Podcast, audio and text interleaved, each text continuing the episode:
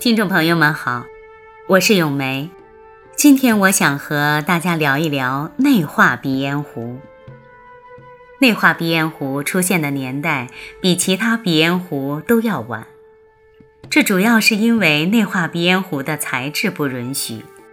直到有了高透明度玻璃出现和掏膛技术成熟以后，内画鼻烟壶的技艺才开始兴起。最早用于制造内画鼻烟壶的材料是透明玻璃，后来透明度较高的水晶和茶晶也开始用于内画鼻烟壶的制作，但最主要、最普遍的材质仍是透明玻璃。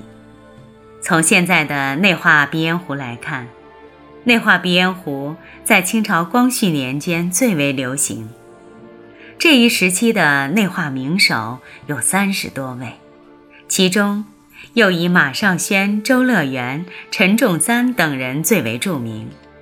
也是从此时开始，鼻烟壶内画开始分为了若干画派。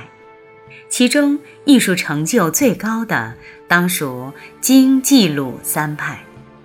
在对内画鼻烟壶进行欣赏的时候，主要应该从画的意境、用墨设色、笔法。和落款等几方面来看，尤其要注意内画鼻烟壶的画面与鼻烟壶大小比例是否协调。鼻烟壶内画在制作时都是用细竹丝深入壶口进行绘画，这种作品的落款无法前盖印章，但是又要考虑中国画的传统，所以内画艺人们就用朱笔在瓶内描出了一个印章。因此，这些内画鼻烟壶的题款、署名、字画以及描画的印章，都带有明显的个人风格。在这里，不得不说一下马少轩。马少轩是清末明初鼻烟壶内画家，在内画鼻烟壶的三个流派——京派、鲁派和冀派中，马少轩属于京派的内画名家。他与同时的叶仲三、周乐元、乌长安并称为内画的四大名旦，世人们是这样称他们的：登堂入室马少轩，雅俗共赏叶仲三，阳春白雪周乐元，文武全才乌长安。